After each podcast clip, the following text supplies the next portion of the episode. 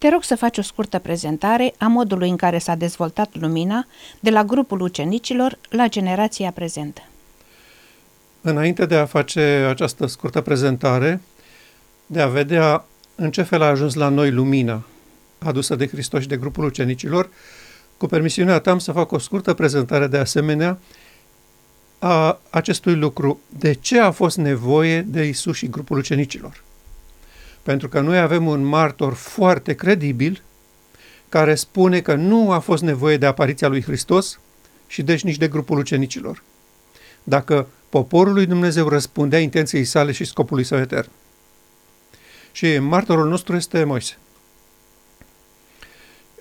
În momentul în care Dumnezeu i-a scos din țara Egiptului și le-a arătat dovezile puterii și dragostei lui, fără niciun fel de tăgadă, ieșirea din Egipt, înfrângerea lui Faraon, Marea Roșie despicată în două, nimeni nu văzuse așa ceva până atunci, uh, hrană din cer și apă din stâncă.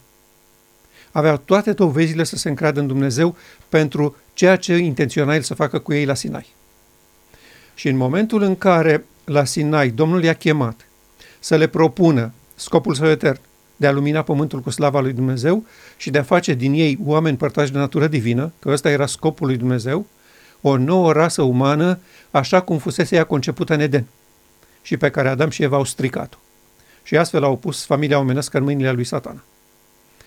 Acesta era scopul lui cu ei la Sinai. Și în momentul în care le-a dat legea, Domnul dorea să spună așa, iată cum veți trăi după ce eu voi face schimbarea aceasta dramatică în sufletul vostru. Voi scrie legea mea în mintea și inima voastră. Această declarație făcută mai târziu lui Eremia era scopul lui Dumnezeu cu poporul său. Dumnezeu intenționa să lumineze pământul cu slava sa și deci să aducă lumină neamurilor prin acest popor foarte special, copiii lui Avram. Și lucrarea nu se putea face altfel decât după tiparul descris de Ezechiel. Și neamurile vor cunoaște că eu sunt Domnul, adică vor înțelege deosebirea dintre mine și Baal, vor vedea cine conduce planeta și ce ofertă am eu, când voi fi sfințit în voi sub ochii lor. La Sinai aceasta a fost intenția lui Dumnezeu, să fie sfințit în ochii neamurilor, direct în poporul său.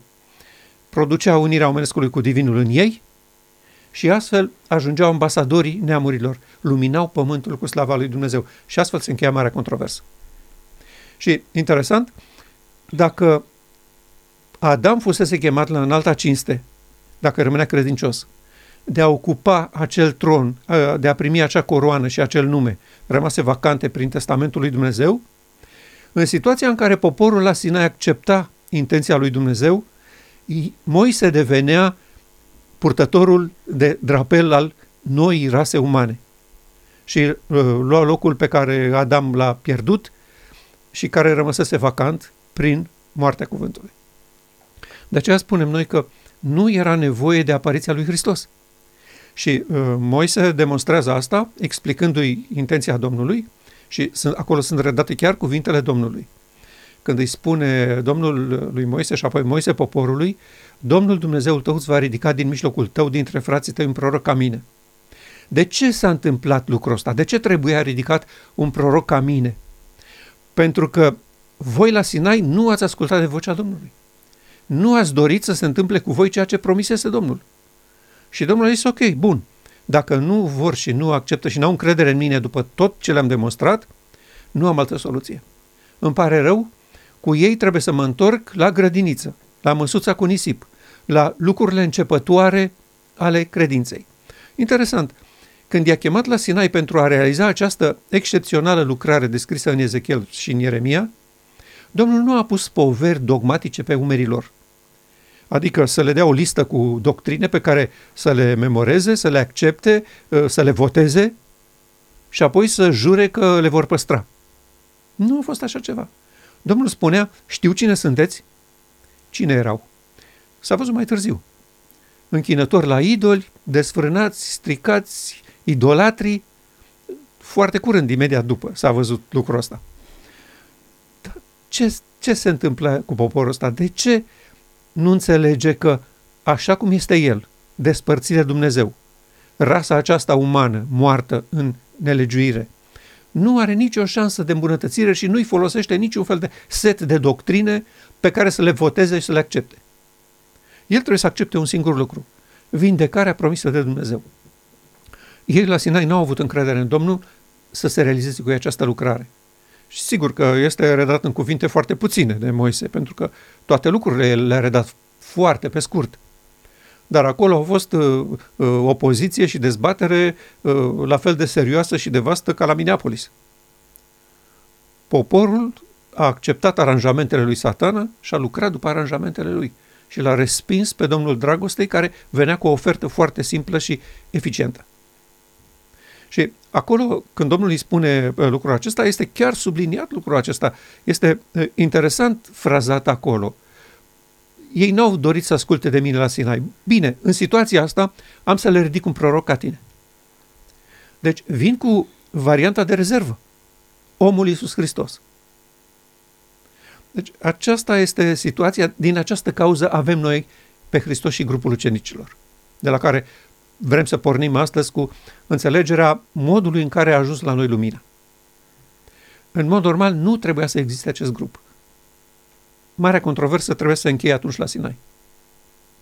Nu s-a întâmplat și acum avem un plan de rezervă pe care Dumnezeu este obligat să-l, să-l accepte împotriva voinței lui și a scopului lui. Noi avem, noi poporul în general, creștini în general, noi avem imaginea asta despre un Dumnezeu uh, autoritar, uh, drept, puternic, care se impune și face ce dorește El.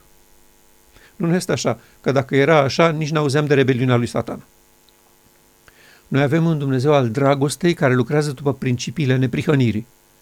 Și neprihănirea nu se impune, nu forțează pe nimeni, nu constrânge pe nimeni, nu amenință pe nimeni, nu caută folosul său, nu se umflă de mândrie, și în această situație nu poți decât să oferi o altă variantă când ai fost refuzat cu prima.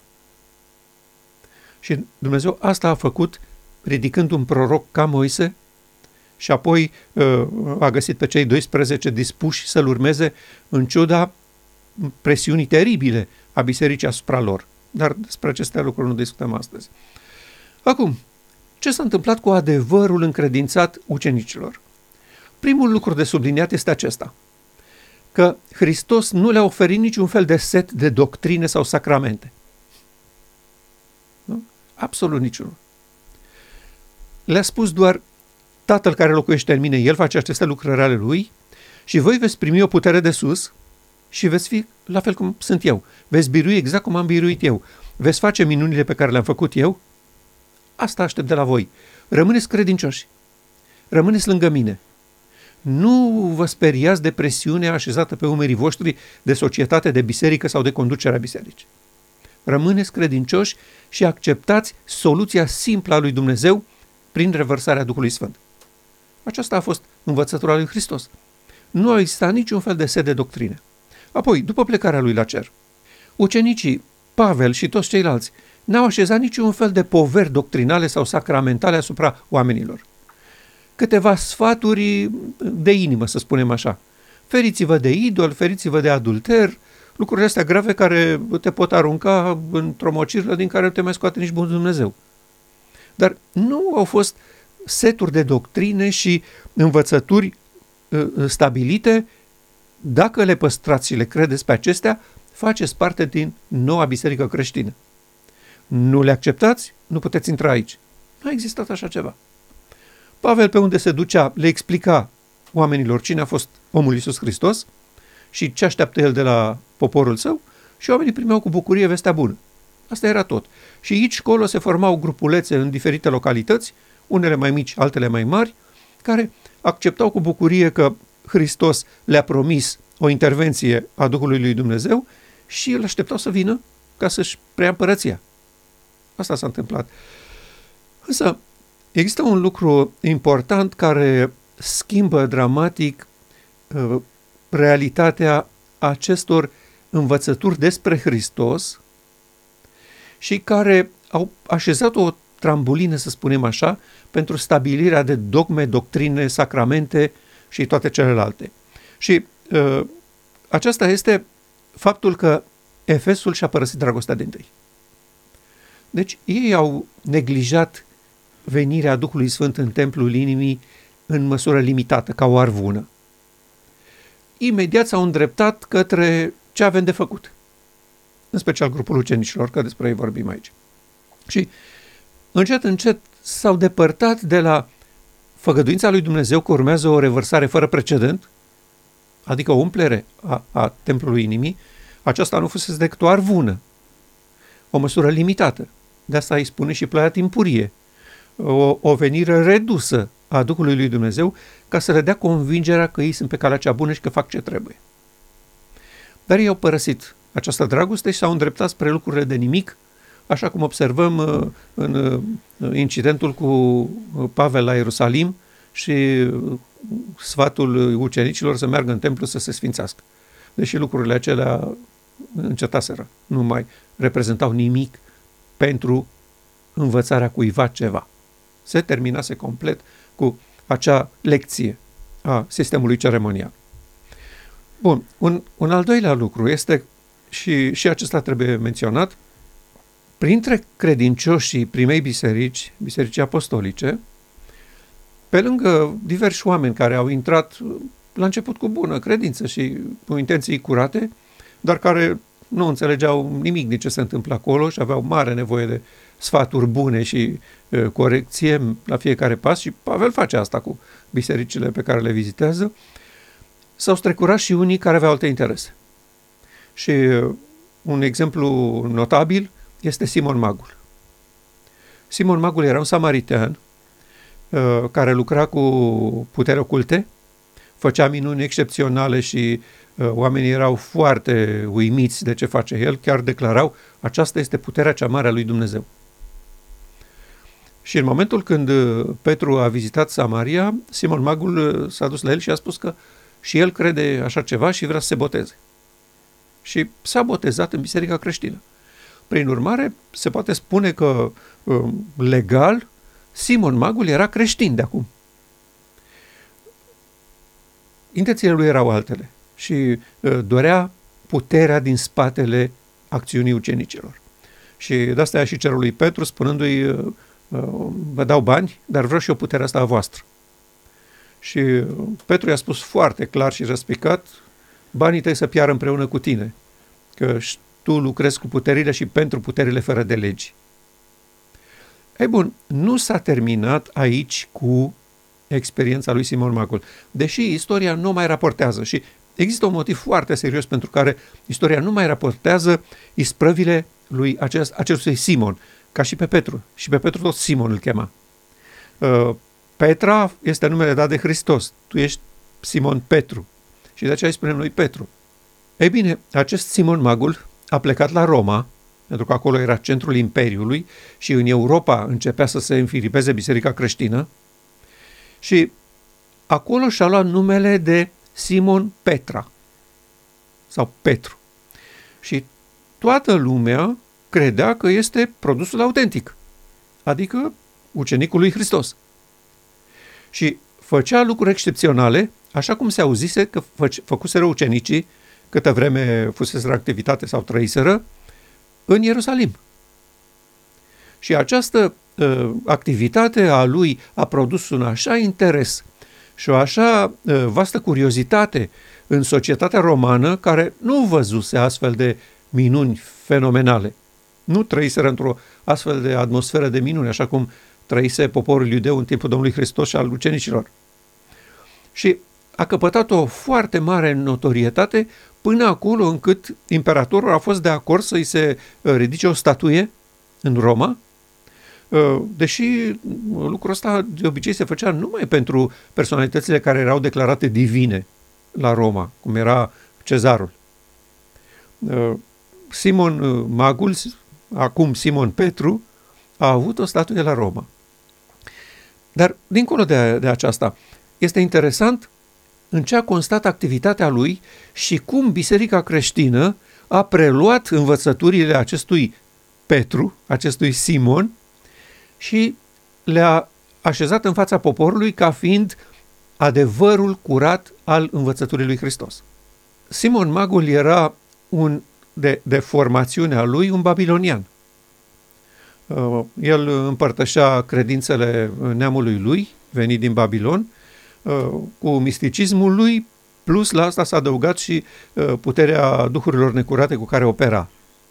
Și au făcut schimbări extrem de fine în anumite puncte ale învățăturii creștine, ca să se potrivească cu scrierile ucenicilor, acum erau în mâna lor aceste cărți, și de asemenea a așezat accentul mai mult pe moartea și învierea lui Hristos ca fiind importante decât pe lucrarea lui. A fost estompată această poziție a lui Hristos ca începător al unei noi rase umane și a fost exacerbată poziția de mântuitor ca, ca jertfă de păcat, ca victimă. Sângele lui era absolut necesar să curgă și prin acest sânge creștinii sunt mântuiți. Și au garanția că acest sânge operează în dreptul numelui lor prin înviere. Iată că Dumnezeu l-a onorat și l-a făcut domn al domnilor, stăpân al stăpânilor și s-a întors acolo de unde a venit. Pe fundamentul acestor învățături false despre realitatea creștină, mai târziu, când biserica s-a organizat și a, a devenit o instituție și a preluat învățăturile Vechiului Testament, care trebuiau să înceteze odată cu Hristos, adică preoția, uh, un loc anume numit Templul Domnului, o clădire sau un spațiu uh, și uh, multe asemenea, ei s-au depărtat de la intenția lui Dumnezeu în demonstrația cu omul Iisus Hristos și au luat fiecare adevăr clar bazat pe versete biblice. Uh, Biserica Evului Mediu nu a inventat credințe. Au folosit anumite versete și le-au interpretat greșit și pe ele au construit doctrine. Tot, tot crezul creștin la ora actuală a fost alcătuit în această perioadă neagră a bisericii creștine de cea mai profundă apostazie, de asta și este numită această biserică chiar în literatura laică, Evul Mediu, Evul Întunecat. Perioada neagră în care omenirea a fost adusă la cel mai de jos nivel al ei, din toate punctele de vedere, în care uh, biserica era stăpânul suprem al societății. Și în această perioadă, prin concilii bisericești întinse pe ani de zile, la care participau cei mai importanți prelați ai bisericii, iar aceștia erau foștii preoți păgâni ai cultelor păgâne practicate la Roma, care acum, odată cu decizia împăratului Constantin de a oficializa creștinismul și a se declara creștin, au făcut foarte ușor pasul de la păgânismul lor la creștinismul lui Simon Magul. Pentru că se potriveau foarte bine. Nu-i deranja cu nimic. Erau paralele foarte serioase între cele două credințe. Creștinismul lui Simon Magul și păgânismul oriental, pe care ei îl practicau. Și în acest mod, noi am obținut toate doctrinele pe care astăzi le predicăm în bisericile creștine, sigur, cu anumite amendamente aduse de dezvoltarea adevărului pe parcurs. În timpul reformațiunii au venit câteva modificări serioase, apoi în 1844 au venit câteva modificări serioase, dar acestea au fost în general șterse de valul de moloz așezat peste ele cu timpul toate adevărurile importante ale bisericii creștine au fost stabilite prin concilii bisericești și declarate dogmă. Intenția bisericii cu așezarea acestor dogme era aceasta, să îngrădească biserica creștină și să nu se poată intra în ea decât pe baza acceptării acestor dogme, în care preoția era primară, și să nu se iasă din ea decât cu pericolul pierderii mântuirii. Asta face o școală de teologie și asta fac dogmele și sacramentele. A, aceste două moduri de a îngrădi conștiința umană. Și bineînțeles că imediat au abuzat de ele masiv până acolo încât să-i omoare pe cei care nu cred așa, în societate. Pentru că îi considerau dușmanii lui Dumnezeu, dușmanii bisericii și ai turmei care stătea în acest țarc al dogmelor și evident că oamenii, ca să salveze viața și să scape de uh, moartea chinuitoare care îi aștepta, acceptau liniștiți toate învățăturile bisericii, se supuneau exact tuturor sacramentelor și erau la locul lor. Li se asigura bucata de pâine și apă. Aceasta s-a întâmplat în toată această lungă perioadă de timp. E adevărat, odată cu reformatorii, câteva lucruri s-au clarificat. Că nu pe baza faptelor este mântuit omul, ci pe baza credinței. Și imediat s-a produs reformațiunea, Europa s-a schimbat, lumina a început să strălucească, oamenii au început să uh, înțeleagă realitățile și să le trateze în consecință. Practic, omenirea a scăpat de amenințarea de foc a credinței, a religiei, a bisericii. Și sigur că în această situație ă, mintea umană este ă, înclinată în direcția asta, în a înțelege, a descoperi și a accepta lucrurile concrete, adevărul obiectiv. Și au dat seama că tot ce făceau ei acolo era nefolositor și că Dumnezeu nu privește favorabil pentru că ei respectă cu strictețe dogmele bisericii. Ă, curajoșii care au făcut pasul, evident că nu toți. O foarte mare parte a societății a rămas de partea bisericii și a sistemului ei de închinare. Dar destul de mulți au plecat și avem mișcarea protestantă în diversele ei culori. Apoi, în 1844, de asemenea, Dumnezeu a adus un val nou de lumină cu privire la înțelegerea corectă a sanctuarului. Iar în înțelegerea corectă a sanctuarului nu era decât scopul său etern. Da? Voi uni divinitatea mea cu omenescul vostru și astfel vă voi face să păziți toate poruncile mele, așa cum scrise Ezechiel 36. Uh, și a existat un pas înainte în înțelegerea scopului lui Dumnezeu. Și în acel moment, acel grup mic de oameni din mișcarea milerită, care au înțeles trecerea lui Hristos de la prima fază a lucrării lui numită Sfânta, în simbolistica sanctuarului, la cea de-a doua fază a lucrării lui, numită Sfânta Sfintelor în simbolistica sanctuarului, au fost acceptați pe baza acestei încrederi în puterea lui Hristos de a-i vindeca. Și nu s-a așezat asupra lor niciun fel de povară nu li s-a spus uh, care e ziua corectă de închinare, nu li s-a spus care e alimentația corectă, nu li s-a spus care este starea sufletului în moarte uh, și unde se duce sufletul după ce moare omul. Nu li s-a spus absolut nimic. Au fost rugați să aștepte pe Hristos să iasă de la nuntă. Aceasta este viziunea tronurilor. De la ce nuntă? Păi Hristos începuse lucrarea lui de mare preot cu morții în Hristos, cu morții generațiilor trecute – și asta era marea zi a ispășirii. Era începerea lucrării lui Hristos de mare preot. Și el a spus, nu voi trece la generația în viață până nu termin cu generațiile trecute care se odihnesc. Și eu acceptat cu bucurie acest lucru. Numai că noi constatăm un lucru că încet în timp ei unul după altul s-au întors de la lucrarea lui, speranța în lucrarea lui Hristos de a trece cu judecata la cei vii s-au întors în Sfânta și imediat au primit influența nesfântă a lui Satana. Și influența aceasta nesfântă în ce s-a concretizat practic?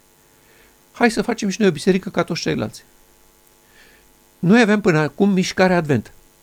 O mișcare de trezire și de reformațiune în înțelegerea scopului etern al lui Dumnezeu și intenției lui din Sfânta Sfintelor. Ce caută Hristos în Sfânta Sfintelor? S-au întrebat ei prima oară. Și au înțeles că în mare zi spășirii se intra în Sfânta Sfintelor și acolo avea loc ștergerea păcatelor poporului Dumnezeu. Și uh, aceasta l-a sunat excepțional, uh, pornind de la Daniel 8 cu 14. Până vor trece 2300 de sări și dimineți, apoi Sfântul Locaș va fi curățit. Acest curățit uh, le-a deschis lor mintea să înțeleagă ce e cu Hristos acolo în Sfânta Sfintelor. Și a acceptat cu bucurie lucrul acesta, numai că în momentul când s-au întors unul câte unul la această influență nesfântă a lui satana, imediat au copiat învățăturile și practica celor care erau aici în Sfânta. Cu o biserică, cu conducători, cu sistem preoțesc și astfel biserica a devenit la Odisee. În acest mod. Și imediat au urmat doctrinele adventiste acum. Au recuperat sabatul și-au dat seama că nu are cum să fie duminica ziua de odihnă, că uh, este o folosire foarte greșită a versetelor Bibliei. Oamenii s-au întors la temelii, au făcut studiu și au constatat că această dogmă a Bisericii Evului Mediu nu stă în picioare. Nu este biblic. Și au abandonat-o și au îmbrățișat sabatul. Apoi, au înțeles ce este cu raiul și iadul. De asemenea, au constatat că este o dogmă greșită, eronată, nu are legătură cu realitatea. Lumina a venit și i-au primit-o cu bucurie. Și la multe alte puncte care proveneau din uh, bagajul de învățături cu care îi veniseră din protestantism. Pentru că protestanții, afară de recuperarea lui cel neprihănit va trăi prin credință, nu au mai primit altceva. Și Dumnezeu nu a pus poverea asupra lor. Iar ei nu au făcut dogme din uh, învățăturile pe care le primiseră de la reformatori, dar au păstrat dogmele inventate în Evul Mediu. Și duminica, și uh, raiul, și iadul, și sufletul, și alimentația sănătoasă rațională, și toate celelalte, preoția și toate celelalte. Acestea nu au fost înțelese și uh, demontate.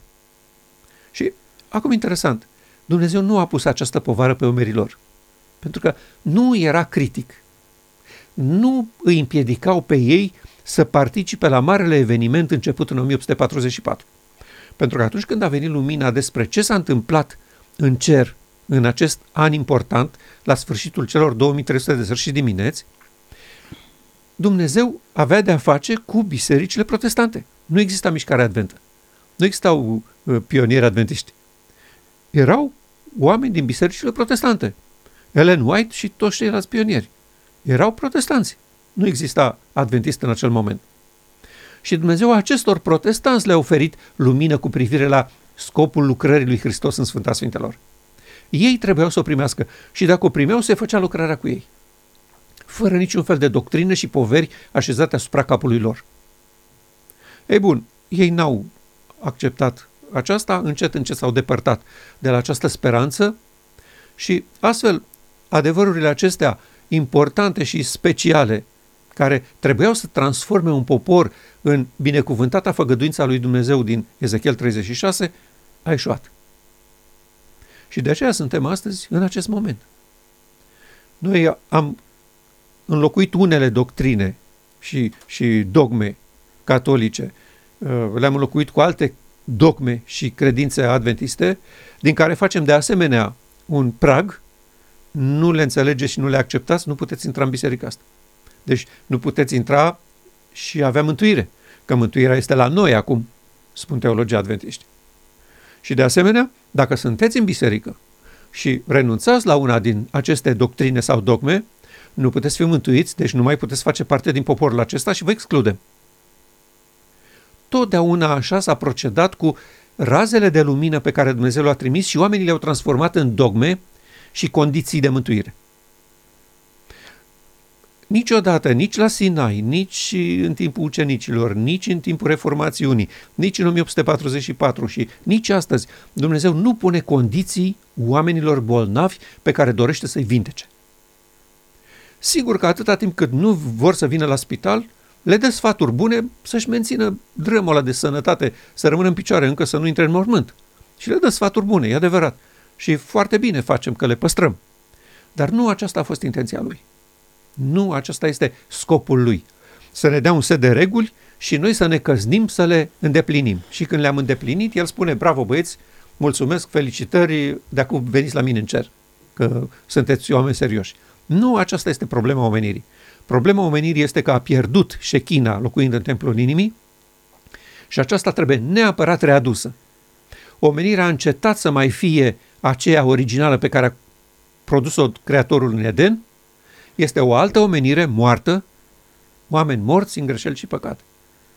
Și acum el trebuie să, să cheme la realitate și să producă în fața Universului și al planetei oamenilor care nu știu nimic despre aceste lucruri, un exemplu concret.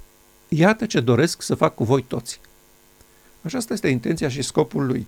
De aceea spun că uh, toate învățăturile Bibliei care au devenit dogme au fost așezate pe versete biblice. Nu au fost invenții ale oamenilor.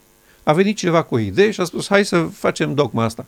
Nu, ei aveau versete biblice în spate doar că ele fusese reinterpretate greșit și așezate acolo unde nu trebuie, unde nu intenționase Dumnezeu sau autorii Scripturii să le placeze. Și procedând așa, poți să obții tot ce vrei cu Biblia. Absolut tot ce vrei. Dacă vrei acum să uh, convingi pe cineva că trebuie neapărat să sacrifice animale, miei, vite, uh, ca să fie mântuiți, ai versete biblice câte vrei. Eu aud astăzi uh, predicatori, pastori, preoți, care spun, uh, uite ce spune Dumnezeu aici în versetul ăsta. Așa trebuie să faci. Pe mine nu mă interesează ce a vrut Dumnezeu, ce înseamnă lucrul ăla. A zis Dumnezeu, așa trebuie să faci. Stă scris. Da, stă scris. E așa, așa scrie Biblia, eu nu discut. Genul ăsta de loialitate oarbă a fost considerat credincioșie față de Dumnezeu și este încă considerat credincioșie față de Dumnezeu. Și nu este. Este bigotism și indispoziție de a înțelege și de a accepta realitatea. Aceasta stă în spatele acestei formulări și atitudini. Și acum, uh, vreau să închei această trecere uh, în revista manierei în care câteva versete și câteva raze de lumină oferite de Dumnezeu unor prieteni ai lui de la începutul secolului I au devenit dogme, doctrine și condiții de mântuire. Aceasta a fost istoria uh, uh, fiecarei biserici. Uh, au început cu noi raze de lumină și descoperiri, pe care imediat după ce s-au formalizat și au devenit o biserică de sine stătătoare, le-au transformat în dogme și doctrine. Nu aceasta a fost intenția lui Dumnezeu. El nu dorea de această manieră să opereze în mijlocul poporului său. El a făcut demonstrații nenumărate că nu există condiții pentru acceptarea omului la mare zi spășirii. A făcut demonstrația cu Avram, a făcut demonstrația apoi cu poporul său în nenumărate rânduri, că nu le cere nimic, că nu pune asupra lor poveri și, și sarcini uh, dureroase, numai că ei au transformat sfaturile bune ale lui Dumnezeu în poveri greu de purtat, până acolo încât oamenii se prăbușeau sub povara amenințărilor bisericii, dacă nu faci asta, dacă nu faci asta, dacă nu faci asta, mii de reguli și regulamente, fără de care nu ești mântuit. Și de aceea, totdeauna când uh, a, a venit lumină, oameni bucuroși au, au răsuflat ușurat și au spus, vai, ce, ce diferit l-am înțeles noi pe Dumnezeu până acum. Și se întâmplă și, și în timpul nostru. Dumnezeu a oferit permanent raze de lumină ca să ne ajute să înțelegem care este intenția Lui cu noi și acesta era suficient pentru participarea la acest mare obiectiv al lui Dumnezeu care este descris ca fiind scopul său etern, să locuiască în fiecare ființă creată de la Serafimul Luminos și Sfânt până la om. Și uh, noi avem o, uh, și o dovadă scrisă din inspirație că aceasta este realitatea, că toată învățătura creștină a fost formulată în felul acesta în care o avem noi astăzi, în această perioadă a întunericului evului mediu. Și aș vrea să, să citim uh, acest uh, pasaj care sună așa. Dacă avem Spiritul lui Hristos și suntem împreună lucrători cu El, suntem datori să continuăm lucrarea pentru care a venit El. Interesant. Și acum, adevărurile Bibliei au fost din nou ascunse de obiceiuri, tradiție și doctrină falsă. Învățăturile eronate ale teologiei populare au produs mii și mii de necredincioși. Aceste erori și inconsistențe, pe care mulți le declară a fi învățătura Bibliei, deși ele nu sunt decât interpretări false, au fost adoptate în timpul secolelor de întuneric papal. Unde a fost acest paragraf până acum? Sub ochii noștri, Mărturii, volumul 5. Nu l-am auzit niciodată, îmi pare rău. Nu, nu a fost predicat și nu a fost uh, uh, așezat în ochii poporului. Pentru că ei nu trebuie să știe că aceste lucruri au fost așezate în acea perioadă de cruntă apostazie a bisericii. Ei trebuie să creadă că aceasta este învățătura curată și frumoasă a lui Dumnezeu. Și uh, în special învățătura despre cine este Dumnezeu, cine este Hristos, cine este Duhul Sfânt, ce așteaptă El de la noi și care este lucrarea Lui cu un popor al generației finale. Aceste lucruri au fost denaturate masiv tocmai în speranța aceasta că dacă se așează o temelie clară cu privire la aceste lucruri, va fi foarte greu de răsturnat ulterior când Dumnezeu va aduce lumina asupra lor. Și pentru că au trecut așa perioade lungi de timp, oamenii au zis, a, n-are cum, asta e adevărul care are vechime, are greutate, are autenticitatea timpului, vremii. Și nu se poate să fie schimbat uh, o așa temelie serioasă de două, trei versete care par să spună altceva. Și cu această mentalitate am ajuns până în timpul nostru și avem o foarte proastă înțelegere și despre cine a fost Mântuitorul Lumii și despre cine este Tatăl nostru Ceresc și ce caracter are și multe alte învățături conexe legate de realitățile marii zi a ispășirii. Avem o declarație inspirată care spune că în 1888 Dumnezeu plănuise să lucreze cu putere la acea sesiune. Care a fost intenția Domnului acolo? Ce anume dorea să comunice bisericii? Venise timpul pentru o clarificare esențială legată de ceea ce urma el să facă cu acest popor. Și interesantă expresia ei, Dumnezeu plănuise, adică nu a lucrat cu putere, pentru că s-a acționat după aranjamentele lui satana. Și Dumnezeu a fost obligat să constate că nu are cu cine vorbi și că persoanele adunate acolo, 92 de delegați, sunt nedemn de încredere când sunt în joc interese majore. Asta este realitatea. Sigur că Dumnezeu plănuise, dar n-a reușit. Și aici avem exact principiul enunțat de Hristos. Nu aruncați mărgăritarele la porci, pentru că altfel se vor întoarce împotriva voastră, le vor călca în picioare și apoi se vor întoarce împotriva voastră și vor, vă vor sfâșia. Ce dorea Hristos să spună? În momentul când un popor nu este pregătit și dispus să primească și să înțeleagă adevărurile prețioase ale împărăției, raze noi de lumină, va considera că sunt lucruri periculoase, ca și porcul care, uh, dacă începe să uh, mănânce mărgăritarele, își rupe dinții. Și așa se supără, constată că nu e mâncare aia, e ceva care îi face rău și îl sfâșie pe cel care i le-a aruncat. Tot așa se întâmplă în acest moment. În momentul când nu credeți că mai este lumină nouă și când nu sunteți dispuși să o primiți pe calea pe care o trimite Dumnezeu, vă veți întoarce și îi veți sfâșia pe cei care au dus-o. Și noi vedem lucrul ăsta întâmplându-se permanent. Și în acea perioadă și mai târziu în timpul uh, evului mediu când Dumnezeu a ridicat câte un suflet să spună nu, nu, nu, nu este așa, n-am înțeles corect. Și biserica se ridica cu o violență excepțională împotriva lui și îl distrugeau da? Moral sau fizic. De cele mai multe ori fizic. Și în 1844 a fost așa. Dumnezeu a, a fost obligat să se oprească cu lumina. Intenționase, plănuise, dar nu a realizat scopul său. Și lumina s-a oprit. Iar noi astăzi auzim pe foarte mulți uh, pretendenți ai uh, iubirii față de solia asta că Dumnezeu ne-a dat, trebuie să citim cărțile lui John și Wagner și că acolo este adevărul prezent și că acolo avem uh, lumina pentru înțelegerea realității. Eu le spun nu.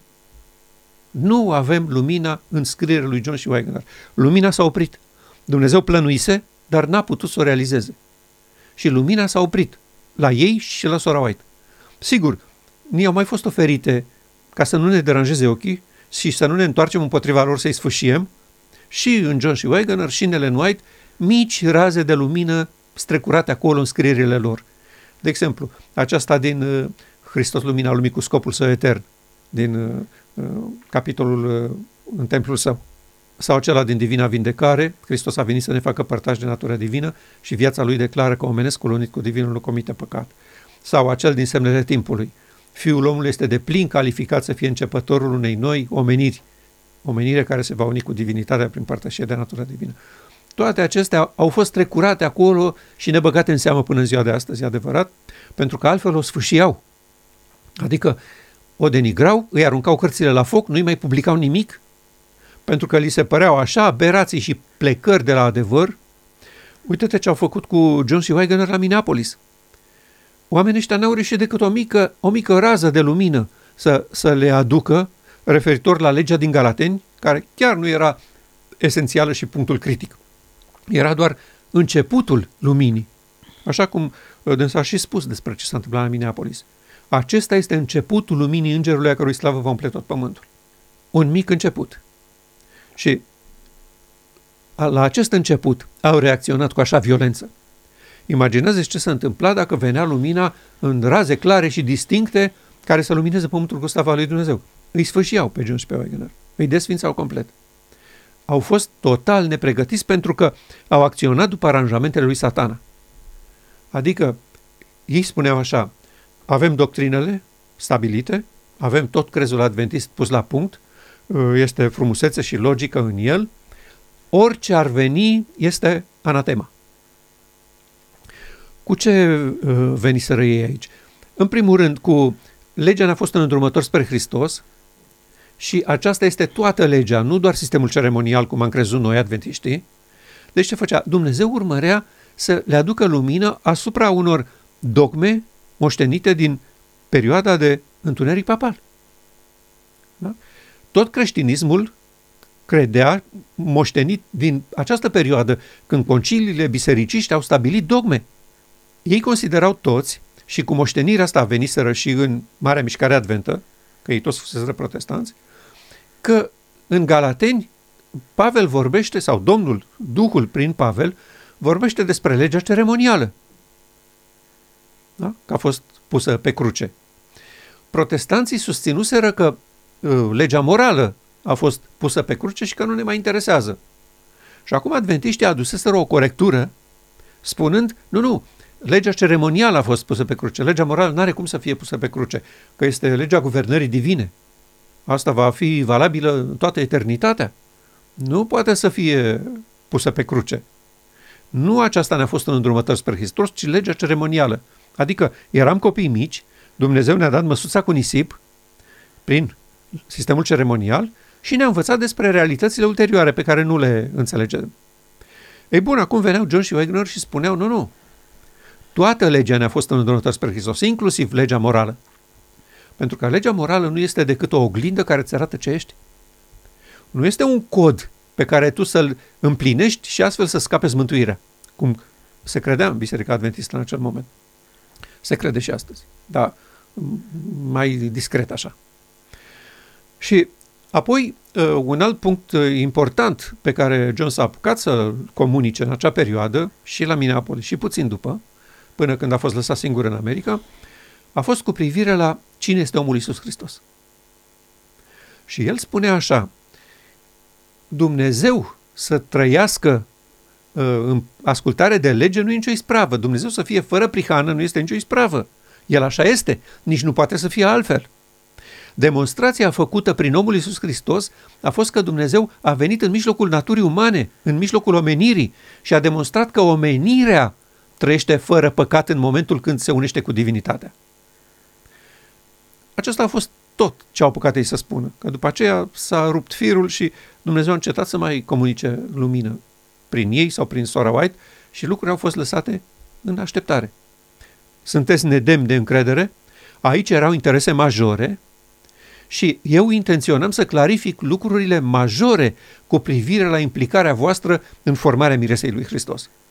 Și ca să vă ajut să înțelegeți că intenționez să unesc omenescul vostru cu divinul meu, am dorit să vă aduc lumină cu privire la primul exemplar al rasei umane care a devenit un om părtaș natură divină și a păzit legea perfect.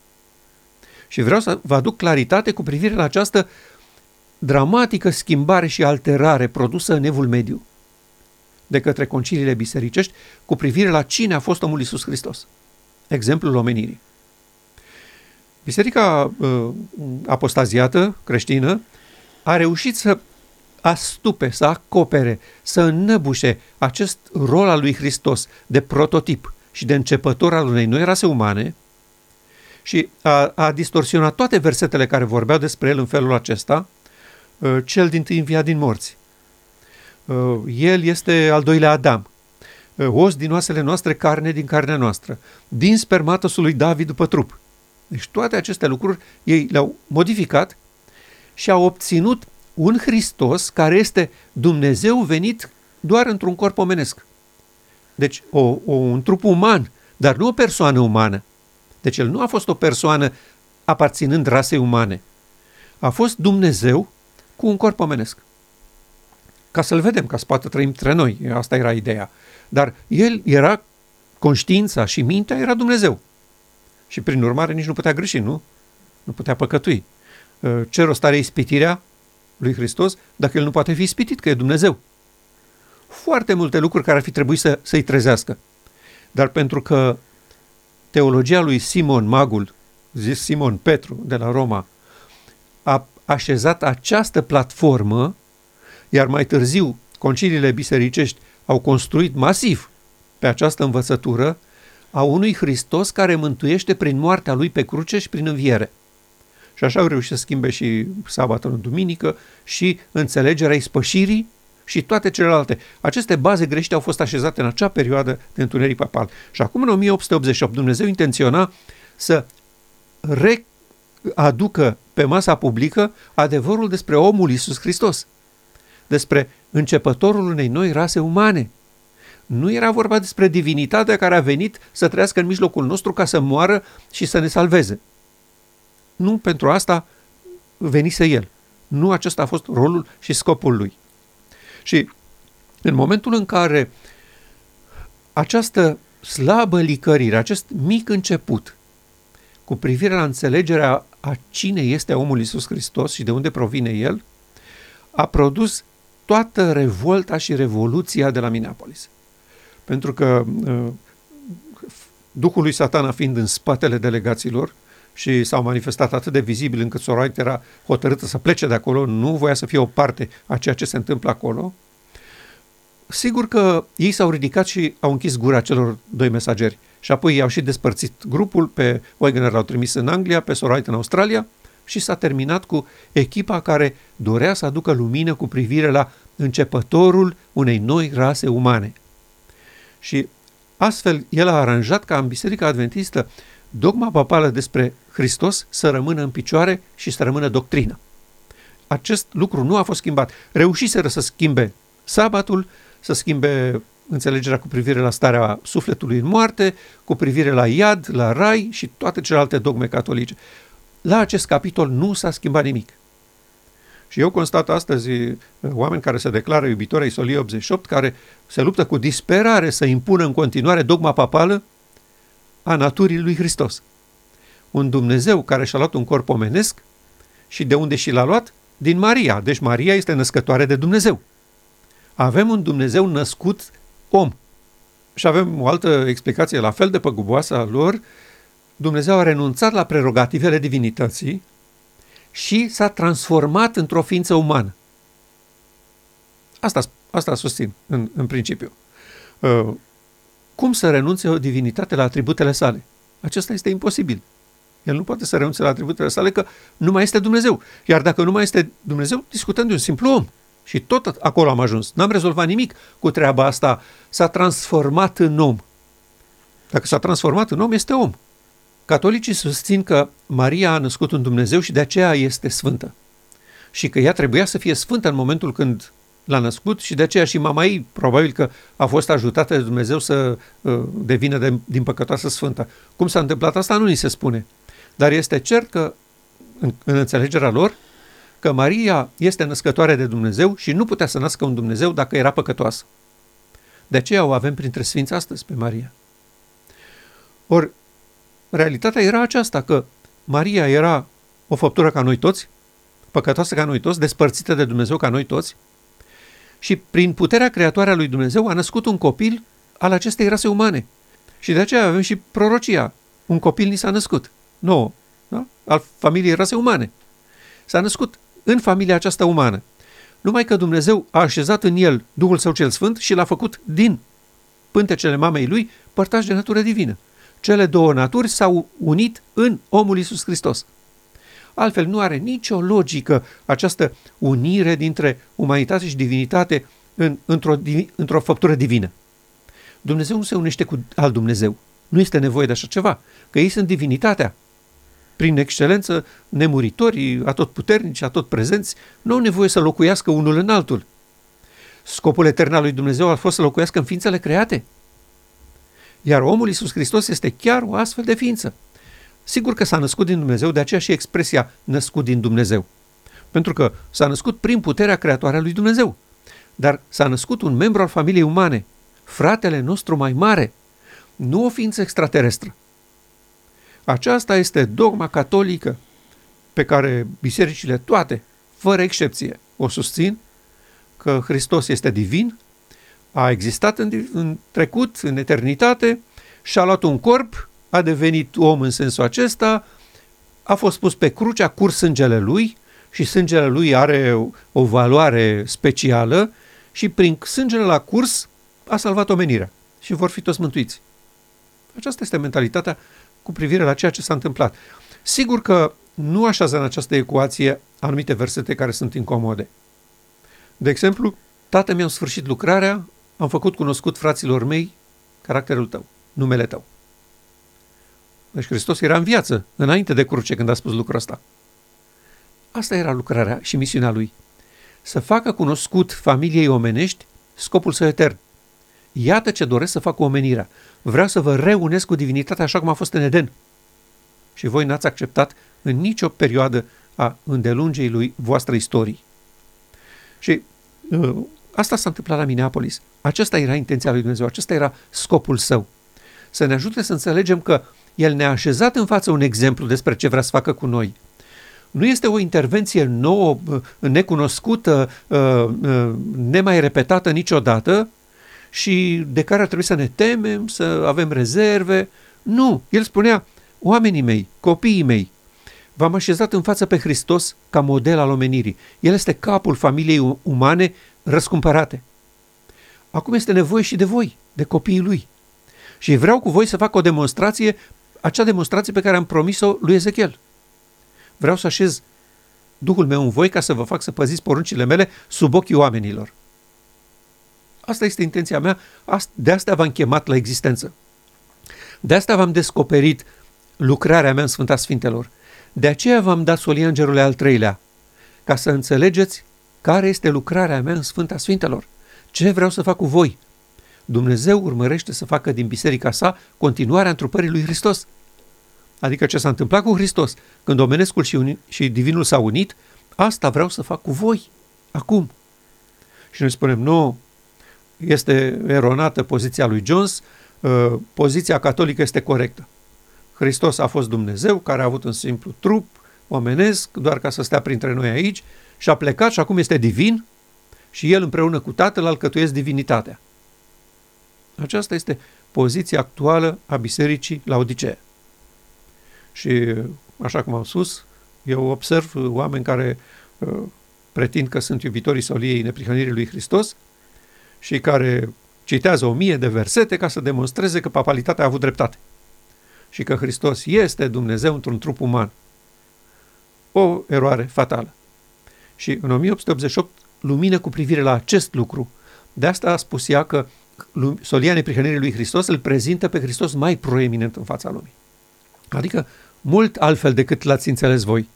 Nu așa cum l-ați înțeles voi. El este un membru al rasei umane în care s-a realizat scopul etern al lui Dumnezeu. De aceea declarațiile lui Hristos permanent sunt așa. Ori de câte ori îl întreba cineva, tu cu ce putere faci lucrurile astea? De unde vine puterea asta din tine? Ce e cu tine? Și el spunea, eu nu fac nimic de la mine. Nu am nicio putere în mine, eu, persoana mea. Toate aceste lucruri, Tatăl care locuiește în mine le face. El explica foarte clar că în el locuiește Tatăl și că nu face el acele lucrări ale lui. De aceea avem aici o persoană umană cu nume, cu voință, cu identitate specifică. De asta Maria i-a dat un nume. Uh, noi avem uh, confuzii în exprimare și din cauza uh, folosirii expresiei grecești a numelui lui Hristos. Dar la el acasă, în Iudeea, el se numea Iosua.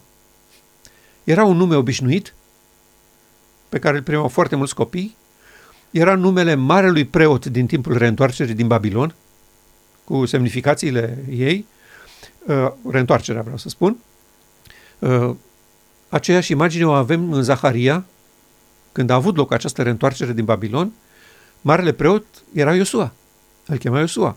Și despre el este viziunea aceea, uh, Iosua stătea îmbrăcat în haine murdare în fața îngerului și înger, satana îl păra, adică spunea, uh, n-are, n-aveți ce căuta cu el, e un păcătos de-al meu, lăsați-l în pace.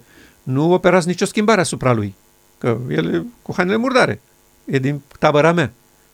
Și îngerul Domnului a spus, dezbrăcați-l de hainele murdare și îmbrăcați-l cu haine de sărbătoare, adică cu haina neprihănirii lui Hristos. Da? Acesta este omul Iisus Hristos. Îl chema Iosua, deci avea identitate, era, cum spunem noi, avea carte de identitate astăzi. Da? Noi toți suntem persoane. Pe planeta pe Pământ nu se nasc hoituri sau trupuri moarte pe care să le ia cineva. Toți cei care se nasc pe planeta Pământ au identitate, personalitate și nume. Și omul Iisus Hristos s-a născut în familia omenească, a fost înscris ca toți ceilalți copii, a avut un nume ca toți ceilalți copii și avea o voință liberă ca toți oamenii. Tată, facă-se nu voia mea, ci voia ta. Da? El nu a făcut decât să ofere voința lui, voinței tatălui. Dar nu însemna că nu are voință și că este persoana aia divină cu voința divină în el. Nu, era un om cu voință umană care a supus voința lui tatălui. Acesta este omul Iisus Hristos. Și aceasta era intenția Domnului în 1888, așa cum, cum ai întrebat. Asta dorea să comunice. Prieteni, există un exemplu pe care voi nu l-ați văzut datorită faptului că ați moștenit o înțelegere complet greșită a adevărului pentru timpul acesta. Din acea perioadă de mare întunecime a bisericii, când uh, nu a fost nicio perioadă mai neagră decât atunci. Exact atunci s-au așezat dogmele creștine. Și voi de acolo ați moștenit această înțelegere? Și vreau să vă aduc la realitatea aceasta, că eu trebuie să fac din voi un popor după modelul acestui cap. Ori, dacă acest cap nu este din rasa umană, demonstrația nu are nicio valoare. Nici în ochii Universului, nici în ochii lui Satana, pentru că este o înșelătorie. Uh, vine Dumnezeu și spune, v-am demonstrat că nu păcătuiesc și că trăiesc în, în neprihănire și că și voi puteți. Păi nu, că noi nu suntem Dumnezei, spune omenirea. Și atunci, uh, pentru uh, Biserica creștină în general, e foarte comodă situația aceasta. Nici nu trebuie să trăiți așa. El a murit pentru voi, sângele lui a fost vărsat, doar să credeți că El este Mântuitorul vostru și este suficient. El este acum în cer, este Dumnezeu, nu este om ca noi și o să vină să ne ia, o să ne răpească și o să mergem la cer pentru că am crezut lucrul ăsta. Și în timp ce cred lucrul ăsta, trăiesc în cea mai neagră fără de lege și se bat cu pumnul în piept că sunt sfinți. Aceasta este situația crudă pe care Dumnezeu o are pe planeta Pământ și pentru care nu poate să facă demonstrația aceea promisă în Ezechiel. Oamenii trebuie neapărat să înțeleagă că ei sunt sub o cârmuire a unui rebel ridicat împotriva lui Dumnezeu și că el este în spatele evenimentelor internaționale, uh, noi foarte ușor uh, uh, căutăm tot felul de explicații și conspirații uitându-ne la oameni. Este o pierdere de timp. Nu oamenii sunt problema. Statul paralel este problema. Și acest stat paralel nu este alcătuit din oameni, cum ne place nouă să credem, sau cum am fost făcut să credem. Pentru că scopul lui Satan este să dea vina pe oameni. El e curat ca lacrima, n-are nicio vină, el n-a făcut nimic rău. Ăștia, nebunii, iluminații, masonii, ăștia fac, ăștia trag sforile. Nu, nu, nu. Hotărârile pe planeta Pământ se iau la nivelul ierarhiei duhurilor răutății din locurile cerești. Adică a, a, din, din această lume software în care sunt îngerii lui satana. Nu se ia la nivelul uh, trupului și cărnii. Da? Se ia la nivelul spiritelor acolo se iau marile decizii, se fac marile planuri.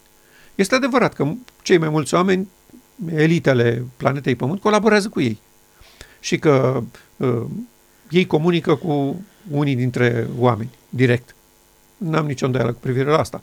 Dar uh, folosește foarte multe uh, tehnici speciale ca să rămână încă în umbră. Uh, vine un moment când ierarhia aceasta se va externaliza.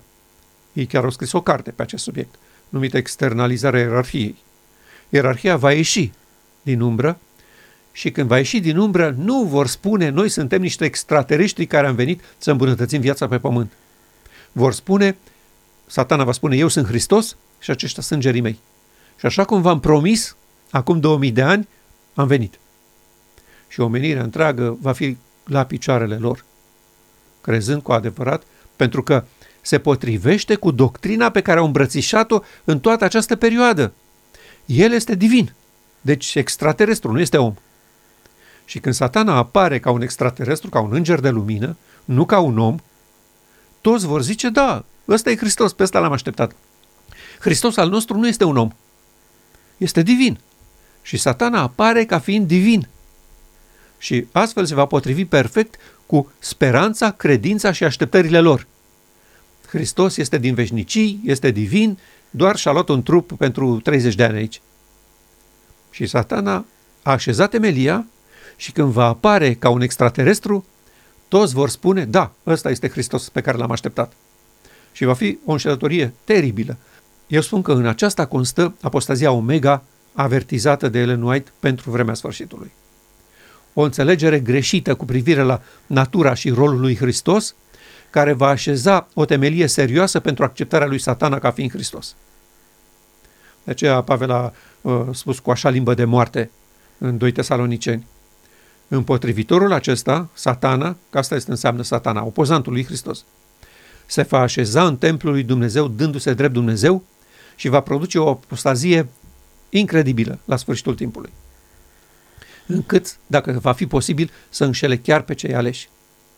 Și eu constat cum cei aleși încep să fie prelucrați de astăzi cu privire la cine a fost Hristos.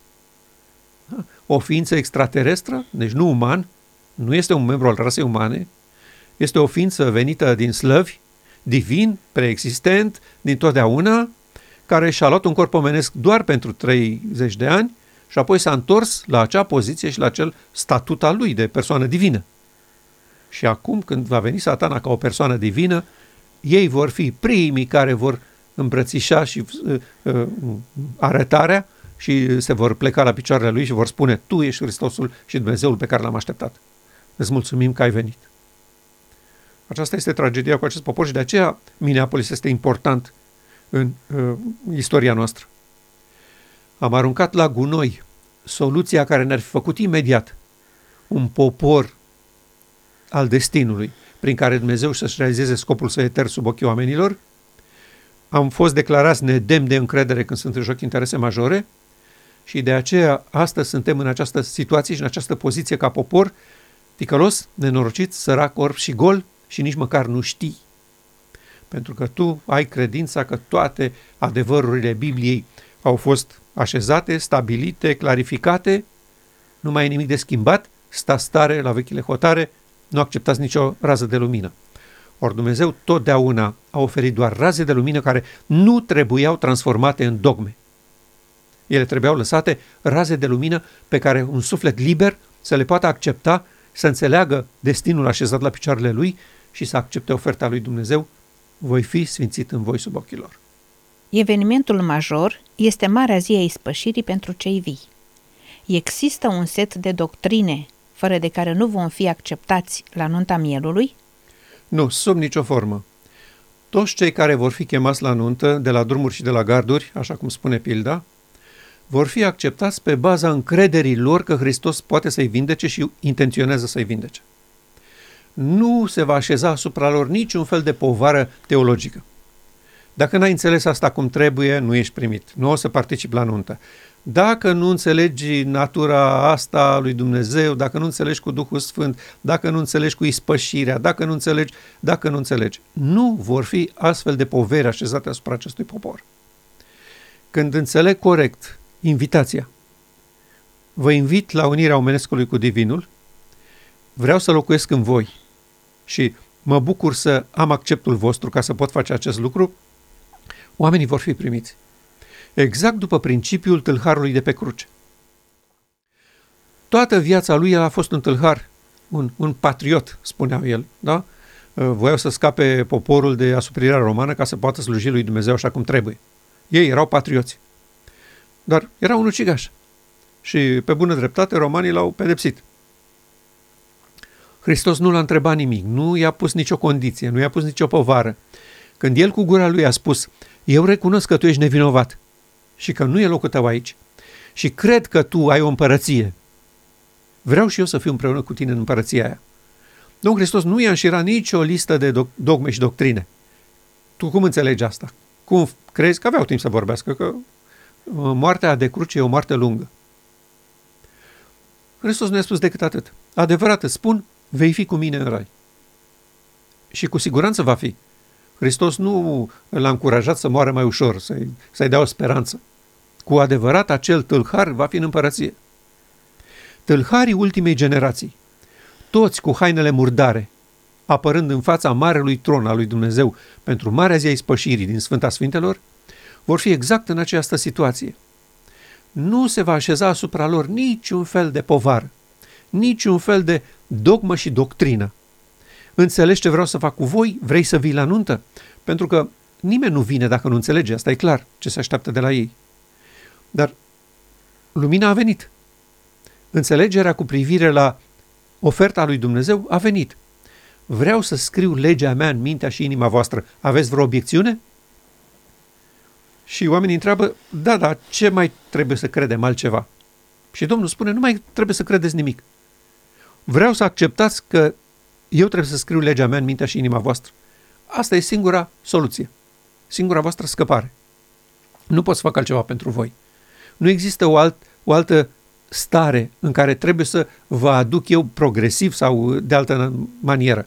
În momentul când eu rostesc cuvântul creator, dezbrăcați-l de hainele murdare și îmbrăcați-l cu haine de sărbătoare, s-a terminat cu nelegiuirea voastră și începe neprihănirea. Haina de lumină așezată asupra lui Adam și Eva este așezată asupra voastră. Este un gest creator. Nu există condiții pentru așa ceva.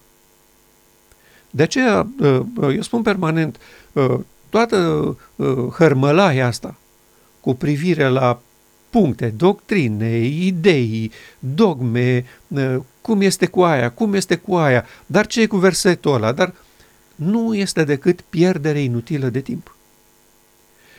Oamenii care deschid templul inimii în fața lui Hristos vor avea discernământ și capabilitate să înțeleagă și să deosebească adevărul de eroare, fără tamtamul și circul acesta care este în media în zilele noastre.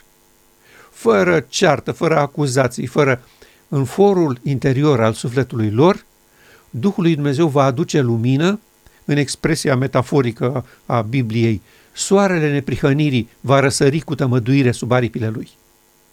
Adică Domnul va aduce claritate și, și, și lumină în conștiința acestor oameni și ei o vor primi cu bucurie, nu se vor împotrivi, nu se vor ridica împotriva ei și nici nu vor merge pe, pe forumuri să se certe cu alții pentru ea. O vor accepta cu bucurie, își vor face datoria să o spună și altora acolo unde Dumnezeu deschide oportunități și este necesar și este nevoie de mărturia lor, dar demonstrația finală pe care Dumnezeu dorește să o facă va funcționa așa.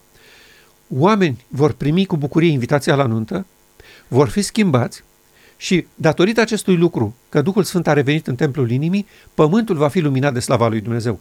Și milioanele de oameni care stau astăzi în besna necunoașterii lui Dumnezeu vor vedea diferența dintre Hristos și Baal, vor înțelege cine conduce această planetă și care sunt realitățile de pe ea și vor accepta cu foarte mare bucurie invitația pentru ei, ca oaspeți la masă. Noi să trăim în momentul în care mireasa se pregătește pentru nuntă, când oamenii iau decizii pro sau contra acestei realități. Pe umerii miresei lui Hristos nu vor fi așezate niciun fel de poveri, niciun fel de condiții. Ei, sub lumina soarelui neprihănirii, se vor lăsa convinși de scopul și intenția lui Dumnezeu argumentele nu vor mai juca niciun rol în acest moment, pentru că ei sunt sub această operațiune de clarificare și de luminare provenind din mângâietorul care ne va convinge de păcat, neprihănire și judecată. Nici o altă ființă umană nu trebuie să se amestece în acest proces. Oamenii vor veni la nunta mielului, exact așa cum sunt, în starea în care sunt, la nivelul la care este fiecare. Unii vor avea cunoștințe vaste despre operațiunea lui Dumnezeu, alții vor avea imagini foarte reduse și limitate despre toată istoria noastră și toată această mare bătălie din jurul neprihănirii. Și uh, această uh, pretenție a multora din poporul nostru de astăzi că uh, ei trebuie să birească toate păcatele înainte de a participa la Marea Zi a Ispășirii este complet eronată. Dacă ei vin înaintea îngerului neprihăniți, sfinți, vindecați, de ce sunt descriși ca fiind îmbrăcați cu haine murdare? Da, tocmai asta este ceea ce nu s-a văzut în acest popor. Că la nunta mielului, cei care participă la ea vin cu hainele lor de acasă. La nuntă li se oferă haina de nuntă. Noi avem o parabolă pe subiectul ăsta. Uh, special dată de Domnul Hristos, ca să înțelegem că haina se primește la nuntă. Haina neprihănirii lui Hristos este un cadou al nunții. Apocalips 19 vorbește exact în aceiași termeni. Mireasa s-a pregătit, i s-a dat să se îmbrace cu insubțire strălucitor și curat. Atunci îi se dă haina, când are loc nunta. Nu vii de acasă cu haina de nuntă. Haina de nuntă nu se formează progresiv, bucățică cu bucățică, toată viața ta. Da, așa am fost învățați, așa ni s-au spus. Da, asta a fost teologia și de asta spun. Uh, ea a avut dreptate când a spus că toate acestea sunt învățături venite din besna secolelor de întuneric papal. Pentru că mm. noi n-am reușit să facem pasul cu privire la aceste lucruri, cu privire la natura luminii, creșterii luminii, uh, dezvoltării adevărului. Și avertizarea stă încă afișată pe ușa noastră denominațională. Toți cei care vor refuza să înainteze în slava crescândă a soliei îngerului al treilea o vor numi lumină falsă. Când era atât de simplu să spună am primit invitația, nu avem noi toate detaliile cu privire la ce înseamnă nunta, dar venim cu bucurie. Și veneam, primeam haina, fără să stăm să ne certăm, să negociem ani de zile ce înseamnă una, ce înseamnă alta. Totul este gata. Din punctul meu de vedere, spune Domnul, nu mai e nimic de făcut. Din punctul vostru de vedere, niciodată n-a fost nimic de făcut. Că voi, sub legea păcatului și a morții, nu puteți să faceți nimic. Despărțiți de mine, nu puteți face nimic. Asta este starea omenirii. Avem o omenire moartă în păcat și când ești mort nu poți să faci nimic. Și avem o omenire vie obținută prin unirea omenescului cu divinul. E bine, această vale de oase uscate capătă viață la rostirea cuvântului creator. Uniți omenescul lor cu divinul nostru. Și astfel avem viața. În asta constă viața. De aceea se spune că viața era în Hristos. Viața aceea adevărată, șechina, era și locuia în Hristos. Ea trebuie să locuiască în urmașii săi, în copiii săi. De aceea, în concluzie, aș spune acest lucru.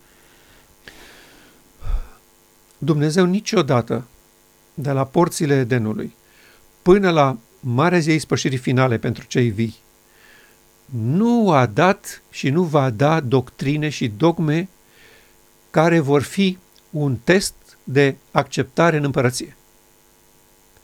El totdeauna a vorbit și a avertizat pe oameni să-i trezească cu privire la pericolul în care se află și la soluția simplă, elementară, de a-i scoate din această capcană. Și totdeauna am avut de-a face cu împotrivire majoră și cu, cu concluzia ne dem de încredere când sunt în joc interese majore. Odată cu apariția Miresei lui Hristos, speranța cerului este că vor veni pe, pe scena internațională sau universală oameni păcătoși care vor putea fi declarați demn de încredere când sunt în joc interese majore. Pentru că, de, de ce, ce anume îi face demn de încredere? Ei își vor declara încrederea în proiectul lui Dumnezeu. Singura mea soluție este să vă unesc cu divinitatea mea, ca să vă dau viață. Și ei spun, Doamne, avem încredere în proiectul Tău. Avem încredere că nunta mierului despre care ne-ai vorbit în Apocalips vindecă familia omenească. De aceea vor fi declarați demn de încredere când sunt în joc interese majore. Iar în încheierea marii controverse este un eveniment de interes major. Uh, depinde de noi astăzi, de decizia pe care o luăm de a primi sau a respinge din nou invitația. Și eu spun că evenimentul este la ușă pentru că observăm furia și turbarea uh, manifestate în ierarhie și oglindită în evenimentele de pe planeta Pământ. Omenirea se pregătește pentru acele momente când oamenii își vor da sufletul de groază în așteptarea lucrurilor care se vor întâmpla pe pământ, căci puterile cerului vor fi clătinate. Ne apropiem cu pași rapizi de acel moment când omenirea pur și simplu își va pierde mintea. Din cauza pericolelor și amenințărilor și stresului la care va fi supusă de o ierarhie care dorește să-și mențină controlul asupra planetei Pământ, în fața soluției simple și magistrare a lui Dumnezeu, vreau să unesc omenescul vostru cu divinul meu. Când se va face această demonstrație sub ochii oamenilor, s-a terminat cu împărăția acestei lumi.